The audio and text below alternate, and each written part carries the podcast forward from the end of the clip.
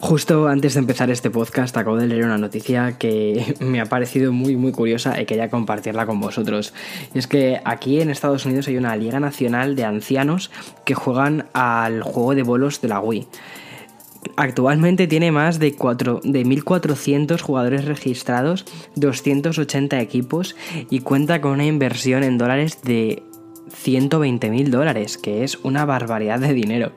Y este año los ganadores han sido un grupo de ancianos de una residencia de, de California.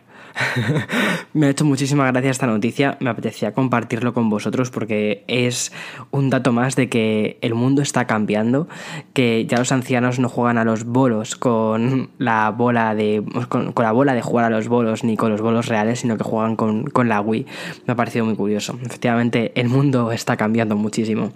Bueno, para los que no me conozcáis, soy Víctor Abarca y este podcast es una extensión de los vídeos que hago todas las semanas en YouTube.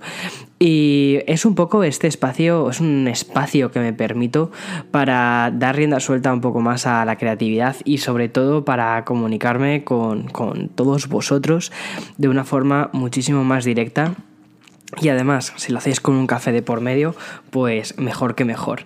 Bien, esta semana tengo varias cosas que contaros y también varias cosas que celebrar. En el último podcast, el último podcast que hice, que creo que fue el número 21, no estaba demasiado lúcido, estaba de hecho muy, muy cansado porque justo ese día tuve, tuve un día de, de muchísimo trabajo. Pero bueno, hoy he podido sacar un buen rato para preparar el podcast y además para estar tranquilo haciéndolo, o sea que muchísimo mejor.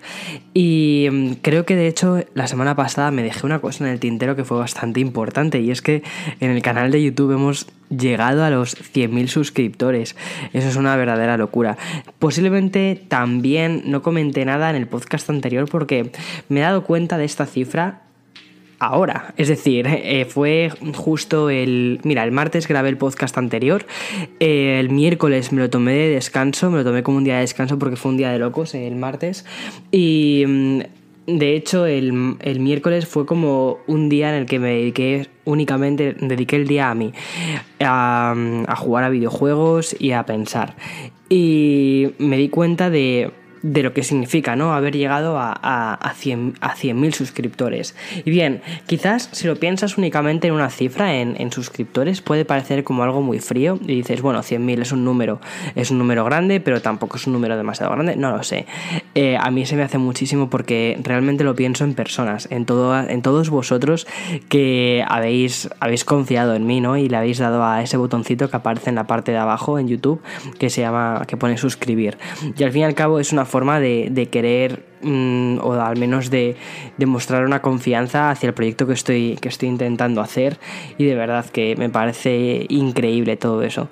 Y mm, de verdad, si no, si en, el, si en el podcast anterior o en el episodio anterior no comenté nada, eh, creo que ahora es momento de decirlo. Y de verdad muchísimas gracias, estoy muy muy muy agradecido. Y mm, intento crear el mejor contenido que puedo siempre para los vídeos.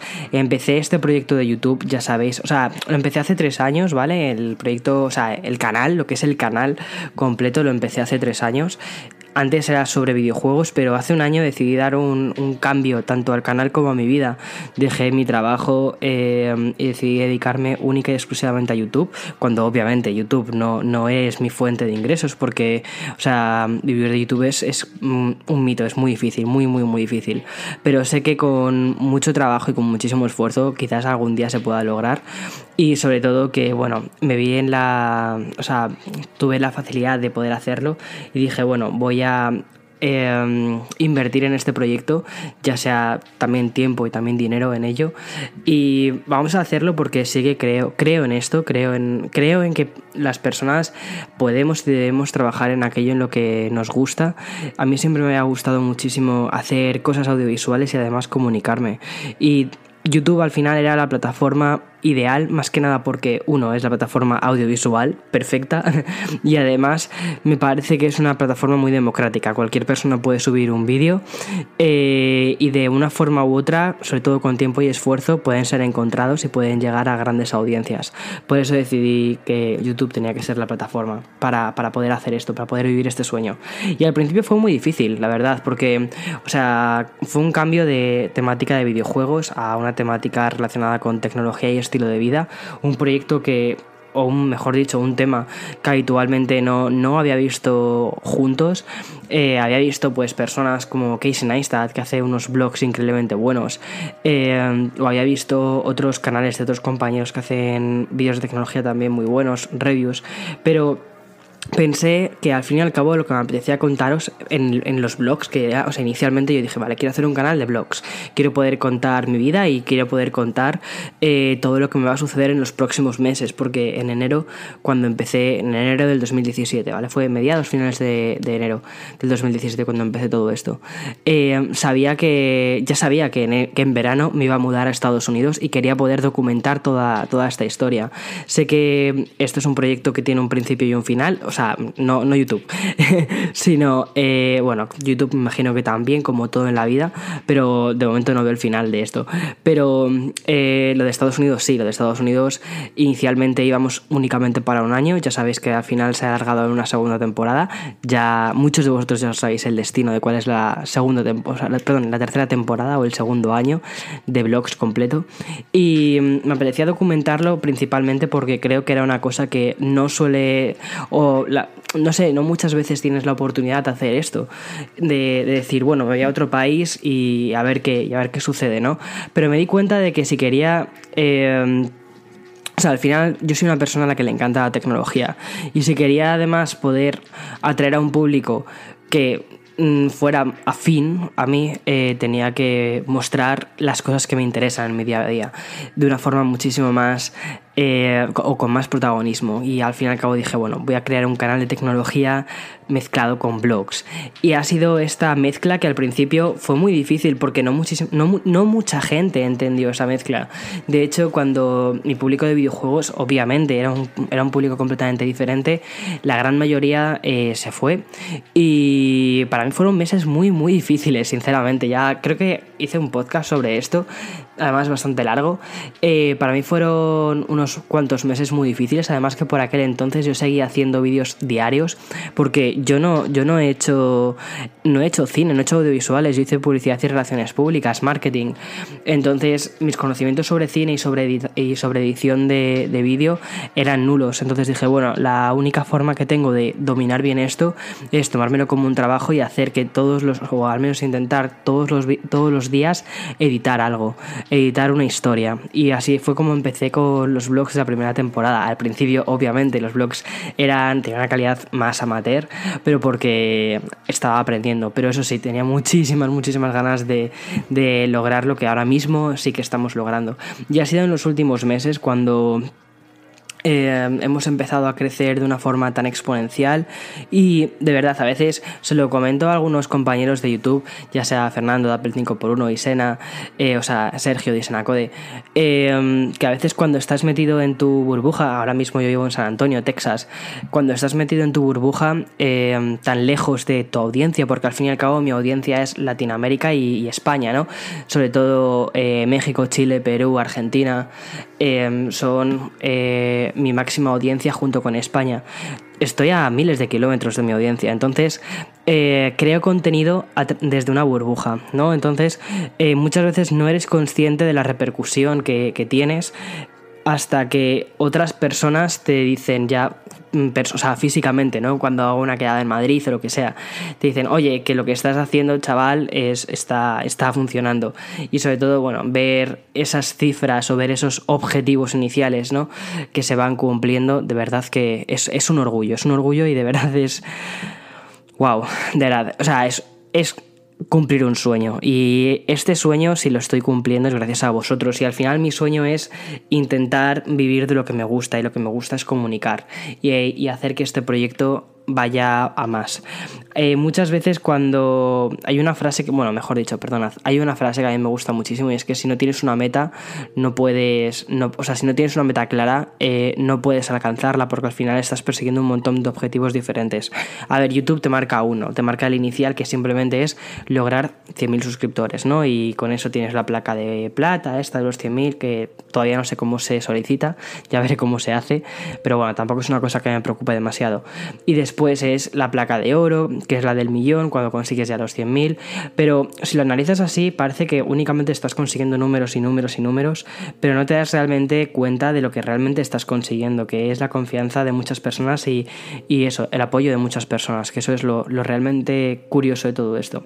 Pero bueno, lo que os comentaba antes del objetivo, el objetivo que te marca YouTube son números, ¿vale? Para YouTube, al final, todos son números, ya sean visitas, ya sean minutos vistos, ya sean suscriptores. Para ello, para la plataforma, todo es número. Pero, claro, si quieres hacer un proyecto más grande, eh, tienes que darle muchas más vueltas. Y poco a poco voy viendo como, después de un año de haber comenzado en esto, el proyecto va cogiendo forma, pero no por los números, sino porque cada vez voy teniendo una idea más clara de qué es lo que quiero hacer. Y lo que quiero hacer al final es crear contenido, ya sea en YouTube, ya sea eh, a través de los podcasts, o ya sea en el próximo YouTube. No, no sabemos cuál va a ser la próxima plataforma de vídeo o lo que vendrá después. Pero lo que quiero seguir es creando el mejor contenido que pueda y hacer que la tecnología sea más accesible accesible a las personas y sobre todo que lo vean aplicada en el día a día. Creo que ahora mismo eh, no podemos... o sea, todo lo que nos rodea eh, es es producto al final de, la tecnología, ¿no? Ya sea ahora mismo escuchando este podcast, no sé si lo estás escuchando desde tu iPhone, teléfono Android, eh, mm, Apple TV, no lo sé, pero lo estás escuchando desde donde lo estés escuchando, lo estás escuchando a través de una plataforma. Y eso es lo mágico. Lo mágico es que eh, una persona normal y corriente. De hecho, ya os lo he dicho también alguna vez, que yo siempre he sido el típico chaval eh, último de la clase en cuanto a popularidad. Yo jamás he sido un chaval popular en absoluto. O sea, pensar que ahora mismo hay personas escuchándome, eso es una locura para mí, ¿no? Eh, nunca he tenido, yo nunca he tenido una voz en ningún punto. Entonces, Internet me ha permitido tener eso, tener una voz y al final Internet es la tecnología y entonces por eso me parece que es lo más, lo más increíble. En fin, que simplemente toda esta introducción de 10 minutos era para deciros que muchísimas gracias por toda esta confianza, por, por apoyar mi proyecto, por estar ahí eh, apoyando todo esto y, dándome fuerzas para que diga, vale, Víctor, es, es, es, el buen camino, o sea, lo estás haciendo bien, continuemos, porque de verdad que... que sirve para reafirmar que la decisión que tomé hace un año de decir eh, hay formas diferentes de vivir, hay formas diferentes de querer hacer las cosas, eh, es, me, apoyáis o me, me reafirmáis es que esa decisión que tomé fue la, fue la correcta. Y de verdad eso, eso es una pasada. Y, y, las personas que me conocen cercanas saben que para mí esto significa muchísimo. Así que de verdad, mil trillones de gracias por todo esto.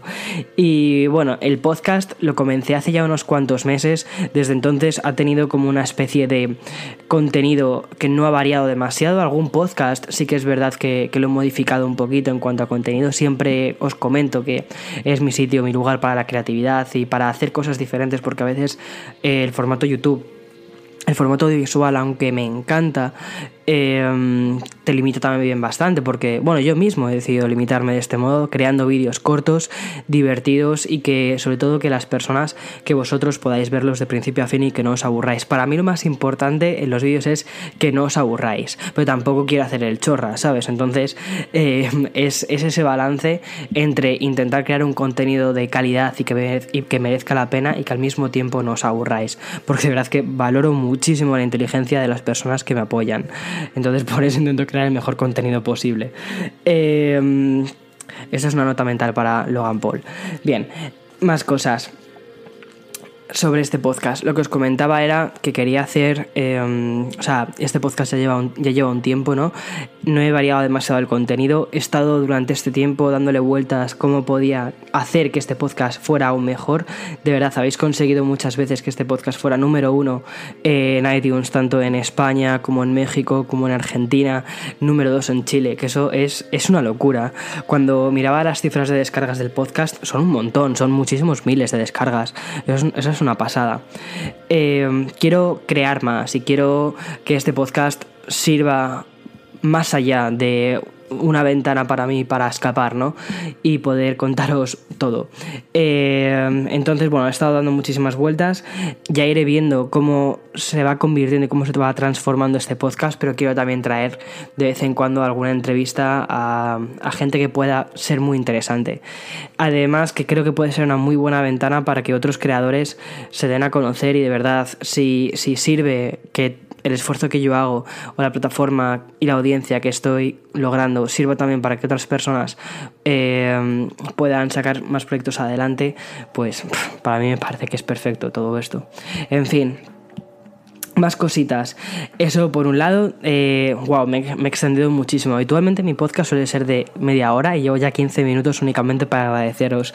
Pero es que creo que merece la pena, de verdad. O sea, mi, mi abuelo siempre dijo que es, es, de bien nacido ser agradecido y que hacer lo contrario no, no está bien. Y de verdad que os lo agradezco de corazón. O sea, no, no, es, no es postureo, no es, no es nada autoimpuesto. O sea, de verdad, eh, sé muy bien que mm, donde estoy llegando no llegaría sin, sin vosotros ni de lejos. Bien. En fin, eh, empecé el vídeo, oye, el vídeo, perdonad. Eh, empecé el podcast hablando de, de, la liga de, de Yayos que juegan al Wii Bowling. Me pareció muy curioso, pero es que justo eh, me parece también que, que era perfecto ¿no? para, para este podcast hablar sobre cómo está cambiando el mundo, cómo están cambiando las tendencias de consumo y sobre todo también cómo los medios están cambiando. Ahora mismo, o sea, yo creo que en muy, muy pocos años estamos viviendo más, más cambios que, que yo que sé, que en casi toda la historia de la humanidad, no lo sé, pero es, una barbaridad, es una, es una locura, ¿no?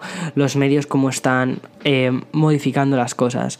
Os comentaba también un poco eso, lo curioso que es que una persona ahora mismo desde su, desde su habitación con un micrófono y con un programa como es GarageBand esté creando un podcast y vaya a retransmitirlo mm, a posteriori, a, posteriori eh, a una audiencia de miles y miles de personas. Eso es una pasada, de verdad. Y esto lo están haciendo los, los medios de comunicación, las nuevas formas de comunicarnos y por eso quiero crear contenido para estas nuevas formas porque me, fascina Internet. Ya sabéis que mi, mi, pasado es el marketing, en concreto el marketing digital. Yo empecé a trabajar súper joven en marketing digital. De hecho, a ver, yo, yo llevo trabajando muchísimo tiempo. Mis padres siempre me han dicho que si quería algo lo tenía que conseguir yo mismo. Si quería, si quería un Mac, tenía que pagármelo yo, básicamente. O sea, han sido personas que a ellos no les han regalado nada y a mí me han dado, o sea, estoy muy, muy agradecido de ellos porque me han dado... Em, las herramientas para conseguir las cosas, es decir, los estudios para conseguir las cosas. Y ahí jamás, jamás, jamás han escatimado nada. Pero a la hora de eh, otras cosas que ellos no consideraban necesarias, pues por ejemplo ahí sí que no me las han dado. Por ejemplo, eh, mis consolas me las he tenido que comprar yo, mis videojuegos me los he tenido que comprar yo, porque eso para ellos les parecía que era... Eh, más bien vicio, ¿no? Entonces decía, bueno, si, si, si, eso lo quieres, pues trabaja para ello. Si nosotros tenemos las herramientas para que lo consigas, pero trabaja para ello. Cuando, cuando compré mi primer Mac, que fue un, un iMac en el 2009, estuve trabajando durante todo un verano en una tienda, en una cadena de ropa, eh, doblando ropa básicamente, y estuve trabajando durante tres meses. Cuando terminé eh, tenía que... O sea, iba a continuar con, obviamente fue un descanso de, de, la universidad, empezaba ya con la universidad, entonces tenía dinero pero para comprarme el iMac más, más, más barato que había. Mis padres obviamente ahí mm, vieron que me había esforzado un montón, que efectivamente estaba luchando por lo que, por lo que quería, que en ese momento era un, iMac. Y realmente lo que lo quería porque yo siempre había sido, siempre había estado con, utilizando ordenador, un ordenador Windows, pero se me estaba quedando muy pequeño. Y además que me estaba metiendo en temas ya de fotografía y también en temas de imagen. Entonces pensé que pasarme a Mac iba a ser un entorno muchísimo más sencillo para mí. Y cuando se lo expliqué, se lo razoné y demás, dije, no, bueno, vale, pues a ver eh, cuánto cuesta la diferencia para conseguir un Mac que sea mejor. Y ya está, me ayudaron con la diferencia. La verdad es que siempre me han estado apoyando, como siempre digo, eh, han estado ahí para que no me caiga del todo o para que no me pues para que si me caigo no me, no me haga pedazos, pero me han dejado caerme cuando me he tenido que caer, la verdad, muchas veces. Y ya es, pero eso, bueno, eso ya es tema de otro podcast, que esto no es en plan rollo autosuperación y ayuda. pero bueno. Eh, entonces, bueno, eh, ya sabéis que vengo del mundo de la publicidad, del mundo del marketing, y cuando, o sea, yo me gradué, ¿cuándo fue? ¿Cuándo me gradué? Bueno, yo empecé la universidad en el 2008, en el 2008 había una crisis bestial. Eh, al año de graduarme, perdonad, al año de empezar la carrera, en segundo de carrera, me acuerdo que un profesor nos abrió los ojos a toda la clase y nos dijo, mira, vuestra generación cuando salgáis de la universidad no vais a tener trabajo, y ni siquiera de becarios. Y lamentablemente eso sido una realidad para muchísimos de mis amigos y muchísimos de mis compañeros. Al final todos poco a poco se han ido colocando de una mejor manera o de una peor manera. Al final yo siempre digo que el tiempo cura todo y tampoco no, o sea, tampoco hay que volverse loco, pero sí que es verdad que ha costado, a algunos les ha costado más que a otros. Eh, a mí esa conversación me hizo abrir muchísimo los ojos y pensé que tenía que buscar una forma de diferenciarme si quería trabajar. Y si quería trabajar de una forma pues digna y hacer algo que además me gustase. Y además ya sabéis que todo lo digital siempre me ha gustado así que pensé en meterme en temas de marketing digital. Empecé a hacer cursos gratuitos de Google y así fue como conseguí mi primer trabajo eh, con temas de SEO y SEM que bueno son cosas muy, un poco más técnicas. Y también con el tema de redes sociales. Al final pues uno es nativo digital, ¿no? Y mm, parece que tienes casi las redes sociales de una forma totalmente normalizadas y así es, eso, eso es cierto. Y mm, así fue como encontré mi primer trabajo y a partir de ahí fui cambiando de trabajos y, ya está. Entonces siempre, me, siempre he estado muy, muy, muy del lado de lo que es el anunciante. De hecho yo YouTube, como, perdón, YouTube, YouTube, como lo conocí fue a través desde la perspectiva del anunciante. Es decir, desde la perspectiva de eh, la gente que pone los anuncios que aparecen justo antes de los, de los vídeos de los creadores de contenido, ¿no? Y entonces eh, fue mis ganas de, querer profundizar más en, cómo funciona todo el entramado eh, de anuncios de YouTube cuando inicié mi canal hace ya tres años sobre videojuegos. Y dije, vale, es una temática que está funcionando muy bien, es una temática que me gusta y creo que puedo tener una cierta continuidad con esto. Y de hecho me iba a servir para conocer un poco cómo era la, otra cara de la moneda de YouTube, ¿no? Yo hice campañas, cuando estaba desde la perspectiva del anunciante, hice campañas que funcionaron, que funcionaron muy bien eh, para clientes, es decir, para, para marcas. Eh, se pujaba por... Bueno, todo esto funciona con pujas y demás. Es un rollo de dinero y quería saber cómo funcionaba desde la perspectiva del, del, creador de contenido. Ya os digo, desde la perspectiva del creador de contenido es dura, es muy dura, pero bueno, eh, pero también muy satisfactoria si haces el contenido que tú quieres hacer. Entonces, ya fue más tarde cuando decidí eh, decir, bueno, vale, o sea, quizás ahora mismo no tengo la audiencia, no tengo los números y lo que voy a hacer es una locura, es tirarme a la piscina prácticamente sin agua, pero Puede ser que algún día la piscina se empiece a llenar, puede ser que no, puede ser que aprenda a nadar o puede ser que no aprenda a nadar. Prácticamente yo ahí no sabía nadar, sinceramente. O sea, no sabía grabar buenos vídeos, no sabía... Pero dije, Víctor, siempre mm, o sea, siempre he considerado, me he considerado siempre muy echado para adelante con estas cosas y dije, mira, tengo 27 años, eh, en ese momento tenía 27, tenía, sí, tenía 26, perdón, en ese momento tenía 26 y dije, mira, si no me caigo con 26 años, no me voy a caer más adelante, es, ahora o nunca, y ya está. Y bueno, aunque al principio casi me meto un hostión de los grandes, con perdón, eh, al final, bueno, hemos, hemos salido a flote bien, gracias a vosotros. Y eso, eso ha sido mi pasión por los medios. Y más o menos el proyecto que quiero montar va un poco por ahí. En fin, cositas, cositas, cositas. Esta semana, esta semana ha sido una semana de un lanzamiento bastante curioso. Ya lo comenté en el podcast anterior y también en el anterior. Ya se venían rumoreando muchísimo. Sé que muchos de vosotros sois muy fans de la marca de Apple. Y esta semana hubo un lanzamiento de un nuevo producto que es el iPad económico. El iPad eh, que en Estados Unidos sale a 329 dólares y con precio estudiante a 299 es como, digamos, la renovación del iPad del 2017, el del año pasado, ese modelo económico que en España salió a 400 euros justos.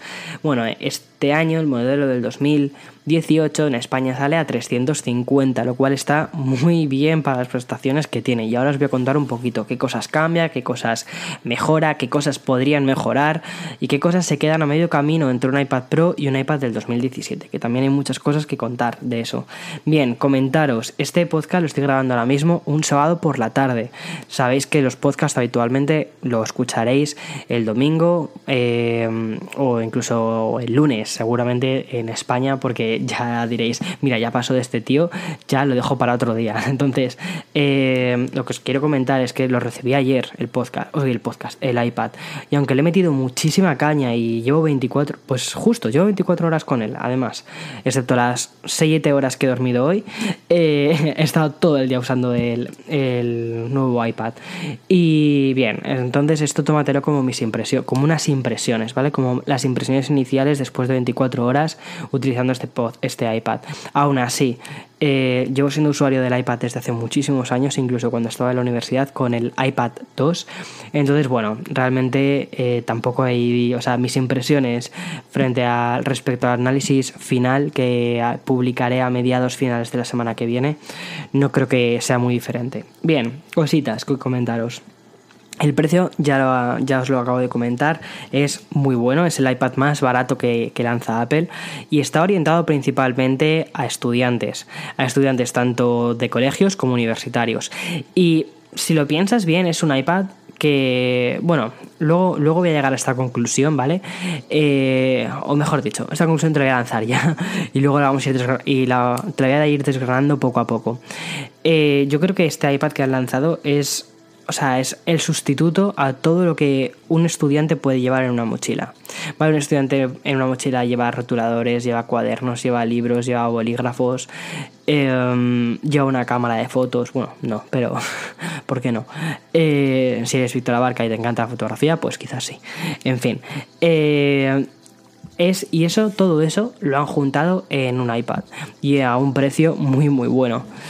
Y mm, vamos a ello, vamos a ir poquito a poco. Bien, el diseño. El diseño es igual que el iPad del 2017 y, y, también es idéntico al diseño del iPad Air 1, no al diseño del iPad Air 2, no, al iPad Air 1. Eh, ¿En qué se diferencia respecto al 2? Los que tengáis el 2, que ya he leído en algunos comentarios por el vídeo que publiqué ayer, se diferencia principalmente en cuanto a grosor, ¿vale? El grosor de este iPad. Recordáis que del iPad Air 1 al iPad Air 2 disminuyeron algunos eh, milímetros. Pues bien, recuperamos esos milímetros del iPad Air 1 que son los mismos que los del iPad Air 2. Pero lo que sí que hemos cambiado son algunas cosas de dentro del propio iPad. Por ejemplo, el procesador. El procesador hemos pasado de una 9, que ya estaba muy bien de por sí. Hemos pasado de un procesador a 9 a una 10 Fusion, que es el mismo que utiliza el iPhone 7 lo cual, pues de verdad está muy bien. O sea, no vas a tener problemas en cuanto a multitarea ni nada por el estilo. Eh, Bien, cambiamos el procesador y cambiamos la pantalla. La pantalla en cuanto a luminosidad y todo esto sigue siendo exactamente la misma. Lo que cambia es que esta vez sí que es compatible con el Apple Pencil. Y me dirán algunos, o posiblemente, bueno, posiblemente no. Esto también estoy haciendo un poco de algunos comentarios que he visto respecto al vídeo de ayer que hice del unboxing. Algunos de vosotros eh, me preguntasteis, pero entonces, ¿por qué el iPad del 2017 no tiene una pantalla que sea compatible con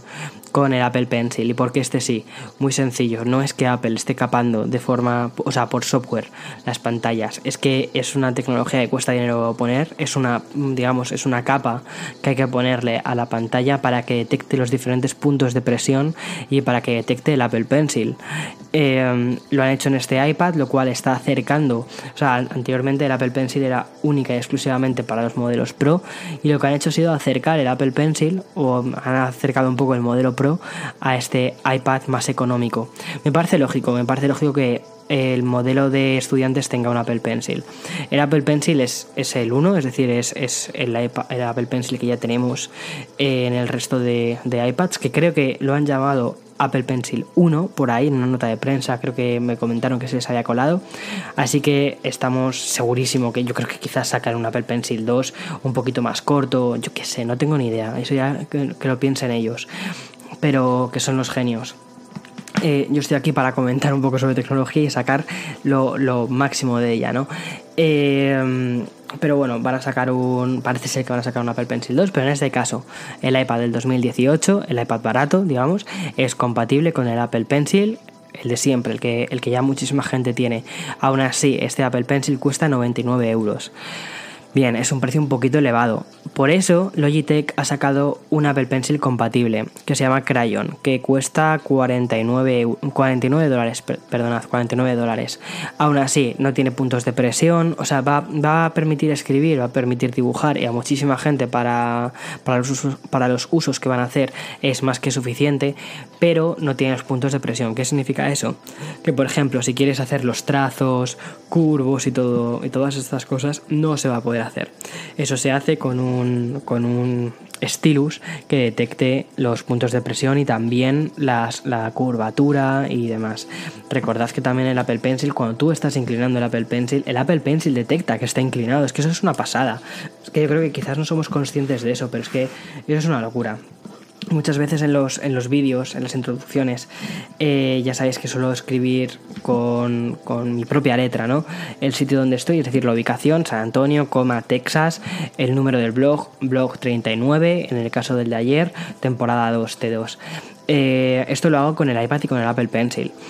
Eh, es una locura a nivel de diseño, o sea, perdón, y a nivel de calidad, cómo funciona el, el Apple Pencil. A mí me encanta, me parece que es, no sé para mí se ha convertido en una herramienta de trabajo, ya simplemente porque tiene su pequeño hueco en los vídeos. Así que increíble. Eh, respecto a la pantalla, a ver, os cuento. Lo que más me ha llamado la atención respecto al tema de la pantalla es. Es una cosa que no diría. O sea. En fin, a ver, eh, yo tengo, una, tengo un iPad Pro, el iPad Pro de 10,5 pulgadas. Y una cosa que me gustó muchísimo del iPad Pro es que sientes que la pantalla está exactamente debajo del cristal, ¿vale? Porque, mm, o sea, ahí lo que han hecho ha sido que la pantalla y el cristal son lo mismo. Si se te rompe, tienes que reemplazar todo. Tienes que reemplazar el cristal y la pantalla, ¿vale? Tiene un nombre técnico, además que un suscriptor en el vídeo de ayer me lo ha comentado. No recuerdo ahora mismo el nombre técnico, pero bueno, en cualquier caso. Eh, y el iPad del 2000 18 em, tiene un espacio entre lo que es el cristal y lo que es la pantalla y lo que es eh, sí la pantalla lo que son los píxeles vale entonces ese espacio que es de unos milímetros a mí sinceramente después de pasar del iPad Pro a este iPad se me hace muchísimo. Entonces tú cuando estás apoyando el pencil encima del cristal hay unos milímetros de diferencia entre o unas no lo sé no sé si son milímetros o centésimas de milímetro suficientemente perceptible para el hay una diferencia entre el pencil, y la, o sea, la punta del pencil, del Apple Pencil, y eh, los píxeles. Entonces, ya para mí eso es suficiente, quizás, mm, repito, por haber pasado de un, iPad Pro a un iPad de 2018, ya eso es suficiente para mí, al menos para darme cuenta o para estar constantemente viendo esa diferencia. Además, otra cosa, la pantalla del Apple, del iPad Pro, eh, es una pantalla ProMotion. ProMotion eh, es un nuevo concepto que ellos sacaron, que es una pantalla que tiene una tasa de refresco de 120 Hz. Esto lo que hace también es mejorar el tema de la, de la latencia.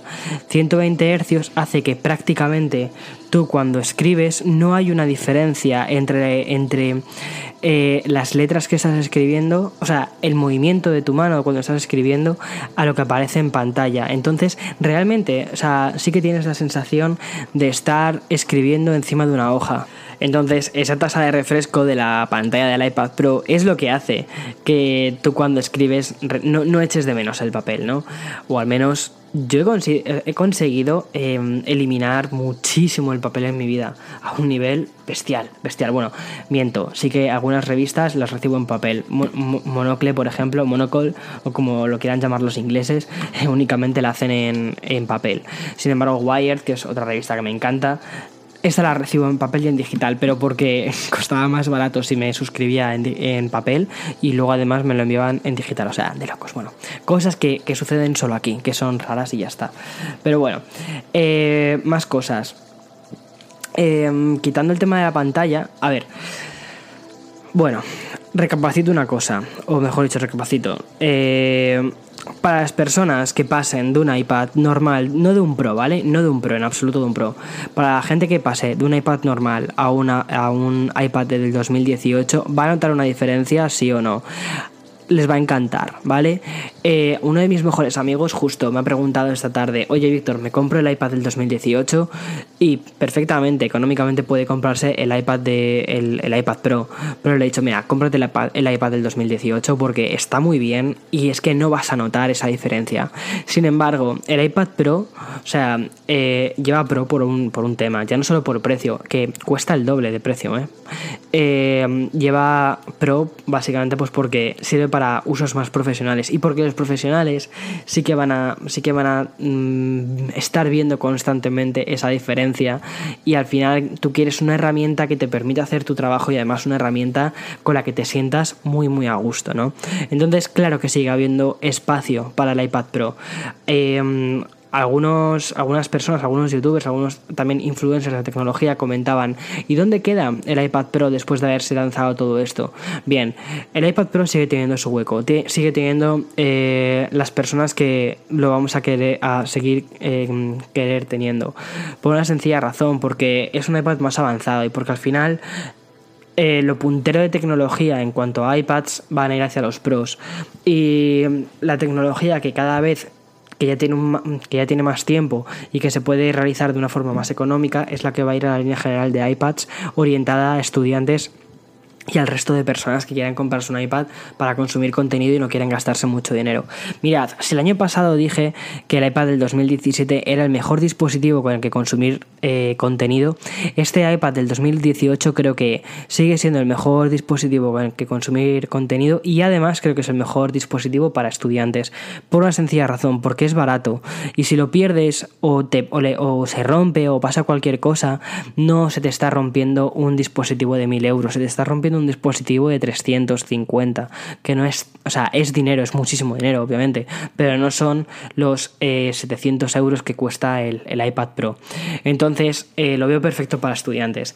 Ah, si yo hubiera sido estudiante, si hubiera estado en la universidad, posiblemente el que me hubiera comprado yo personalmente, porque cuando eres universitario no, no, no, no, no te da la vida para más, eh, hubiera sido el iPad del 2018, pero hubiera mirado con ojitos el iPad Pro.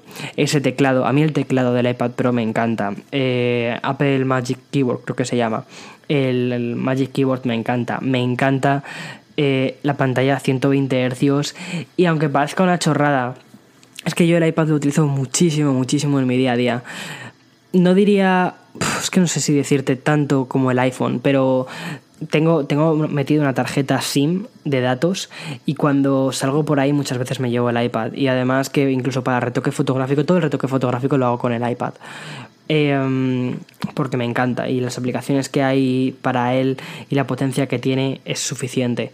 El iPad Pro lleva un procesador A10X, es decir, es un poquito más potente que el procesador del iPad del 2018, pero no es tampoco mucho, mucho más potente. Imagino que en unos pocos meses veremos una renovación del iPad Pro y este iPad 2018 quedará pues para estudiantes. Ya veis, tiene un diseño tiene marcos, ¿vale? Tiene un diseño con más marcos, tiene un diseño más gordito, la cámara es peor, es 8 megapíxeles frente a 12 megapíxeles, es decir, Apple ha querido diferenciar bien sus dos productos y no canibalizar uno con otro, pero al final el iPad sirve como dispositivo de entrada. La gente que no tenga un iPad, ¿vale? Otra pregunta que, que es muy habitual, la gente que no tiene un iPad, ¿cuál se compra? Bien, lo que siempre os digo, si queréis la experiencia más top, top, top, top, pillaos el Pro ¿vale? Pero es, es top en tanto en especificaciones técnicas que son una locura, como en dinero, que también es, es caro. O sea, es caro, es, tiene un precio elevado. Al final todo depende del uso que tú vayas a, hacer de él y lo que te vaya a permitir el iPad hacer. Si realmente es más un capricho y si realmente te apetece más probar qué es lo que es tener un iPad, pues pídate un iPad 2018 y te va a encantar. Eso sí, cómprate el Apple Pencil y saca provecho del Apple Pencil, que de verdad es increíble. Está muy, muy, muy bien pensado este cacharrín. Y hasta aquí un poco las impresiones del iPad. En cuanto a rendimiento, perfecto, o sea, es que sin ningún problema. La pantalla tiene menos brillo, o sea, mis quejas vienen principalmente hacia temas de pantalla, ¿vale? En cuanto a los milímetros de distancia entre el cristal y los píxeles y en cuanto a que tiene un poquito de menos brillo. Eh, aquí en San Antonio hace muchísimo sol y muchas veces me, salgo al balcón con el, con el iPad para leer y, por ejemplo, pues con, el, con este iPad nuevo no se ve tan tan tan bien como en el iPad Pro. Pero bueno, esto ya son, esto ya son digamos, eh, pequeñas anécdotas o usos que hace una persona, que hace una persona de, de este dispositivo que quizás no tienen que ser los usos que tú vayas a hacer de él. Pero bueno, eh, aún así me parece que ha dado en el clavo con este dispositivo. Bien, y ya para concluir el podcast, sabéis que habitualmente suelo hablaros de cuál es el videojuego al que estoy jugando esta semana, ¿no? Salió la semana pasada un videojuego cooperativo en local que se llama A Way Out. Lo compramos, o sea, aunque salió la semana pasada, lo compramos esta, porque no me enteré, no me, no me acordaba de que había salido. O sea, estaba tan metido en otras cosas que ni me había enterado. Y sí que tenía ganas desde que lo vi en el E3. El E3 es la conferencia de videojuegos que se hace anualmente eh, y lo presentó EA y me gustó un montón. Es de dos personajes eh, que tienen que escapar de una cárcel. Bien, me encanta porque recupera la esencia de coger un mando junto con otra persona y estar en la misma sala jugando a un videojuego en común. Eso me encanta, ya os lo he comentado muchísimo en otros podcasts, de que actualmente la consola que si te permite crear esa experiencia es Nintendo Switch y por eso la Nintendo me encanta, la Nintendo Switch me encanta, es mi, consola. Sin embargo, PlayStation 4 a nivel de gráficos y que luego nosotros en casa, ya lo sabéis, lo tenemos conectado a un proyector eh, y tenemos una pantalla muy, muy grande, ¿no? Entonces eh, tenemos conectada ahí la Play 4 y no tenemos ese tipo de experiencias habitualmente en Play 4, entonces esta era una muy buena experiencia. Bien, A Way Out se llama el videojuego. Me está gustando mucho primero por dos cosas, porque me parece, uno, el juego perfecto para jugarlo con otra persona. Dos, no es complicado, es un juego muy fácil para jugar de tranquis. Eh, pero en algunos momentos tiene el suficiente reto como para decir, bueno, vale, o sea, voy a tomármelo en serio, no es avanzar, no es pasillero, no es, no. La historia me está gustando un montón, estoy muy enganchado, parece que estamos casi viendo una serie de Netflix, lo que pasa que es interactiva. Y, y 3, 4, 5, no sé, no me sé los puntos por los que voy, siempre pierdo la cuenta, lo siento. Em, y los gráficos que tiene son muy buenos, me gusta un montón, está, está muy bien hecho el juego, me está gustando mucho. Y una cosa buena que tiene es que si, bueno, Perdonad, el juego además está bien porque cuesta 30 euros, ¿vale? O sea, ha salido a un precio reducido, no ha salido a un precio de 60 euros. De hecho, el último juego que me... Ay, es verdad, es otro juego que me estoy jugando, el Nino Kuni 2. Esta semana ha estado bastante jugón, la verdad. Bueno, eh... Otros juegos, sabéis que suelen salir a precios de 60 euros, como o el Nino Kuni, a 70 euros que he pagado por él. Pero bueno, me está encantando también. Es un RPG, ya sabéis, los RPGs que me, vuelven loco. Pero eso ya os lo contaré la semana que viene porque tengo horas con ese juego para, bueno, para rato. Yo creo que con este juego ya termino casi el año incluso. Em, entonces, bueno, a Way Out ha salido 30 euros. Y una cosa buena es que si no lo quieres jugar en. O sea, o si tu, si tu amigo, si tu pareja o lo que sea no está en la misma sala en la que estás tú, en la misma habitación, en local, podéis jugar eh, online. Y únicamente con una copia del juego, es decir, se lo compra un, uno, uno se compra el juego y el otro en online se puede descargar una copia para jugar. ¿sabes? Entonces, de ese modo tendríais con una, con una, sola, con una sola compra, podríais jugar dos personas al juego.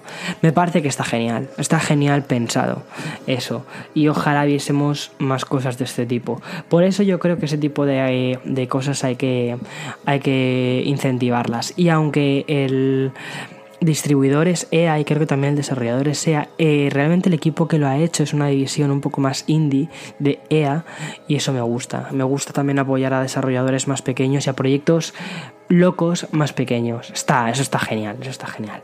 Bien, y nada, hasta aquí el podcast. Espero que os haya gustado. A mí me ha gustado muchísimo, me lo he pasado muy bien. Llevo 43 minutos sin parar de hablar, excepto una interrupción que he tenido antes que espero que no os hayáis dado cuenta cuando he dado al pause, porque justo venía, venía el hoy. Eh, pero por lo demás, ha sido prácticamente sin interrupciones. Así que nada, a mí me ha gustado muchísimo charlar este rato con vosotros. Espero que también os haya gustado a vosotros. Si os gusta el podcast, os voy a pedir una cosa. Eh, no suelo pediros muchas cosas, la verdad. Eh, pero si podéis dejar buena, una buena review en iTunes, os lo agradecería muchísimo eh, mostrárselo a, alguno de vuestros amigos también a que le, que le gusten los podcasts y ya está. Y si tenéis alguna sugerencia, ya sabéis, podéis escribirme. Tengo una dirección de correo que alguna vez os lo he comentado, se llama hola, como hola del saludo, hola, ¿vale? Hola arroba victorabarca.es. Ahí podéis enviarme alguna sugerencia o algún tema chulo del que os, del que os gustaría que hablase. Sabéis que me gusta también tener eh, o sea, conoceros un poco más a vosotros y, de verdad que, es genial eso. Así que nada, hasta aquí el podcast. Eh, me ha gustado mucho, me ha gustado mucho y la semana que viene eh, nos volvemos a escuchar en este caso. Hasta luego, chao, chao, chao.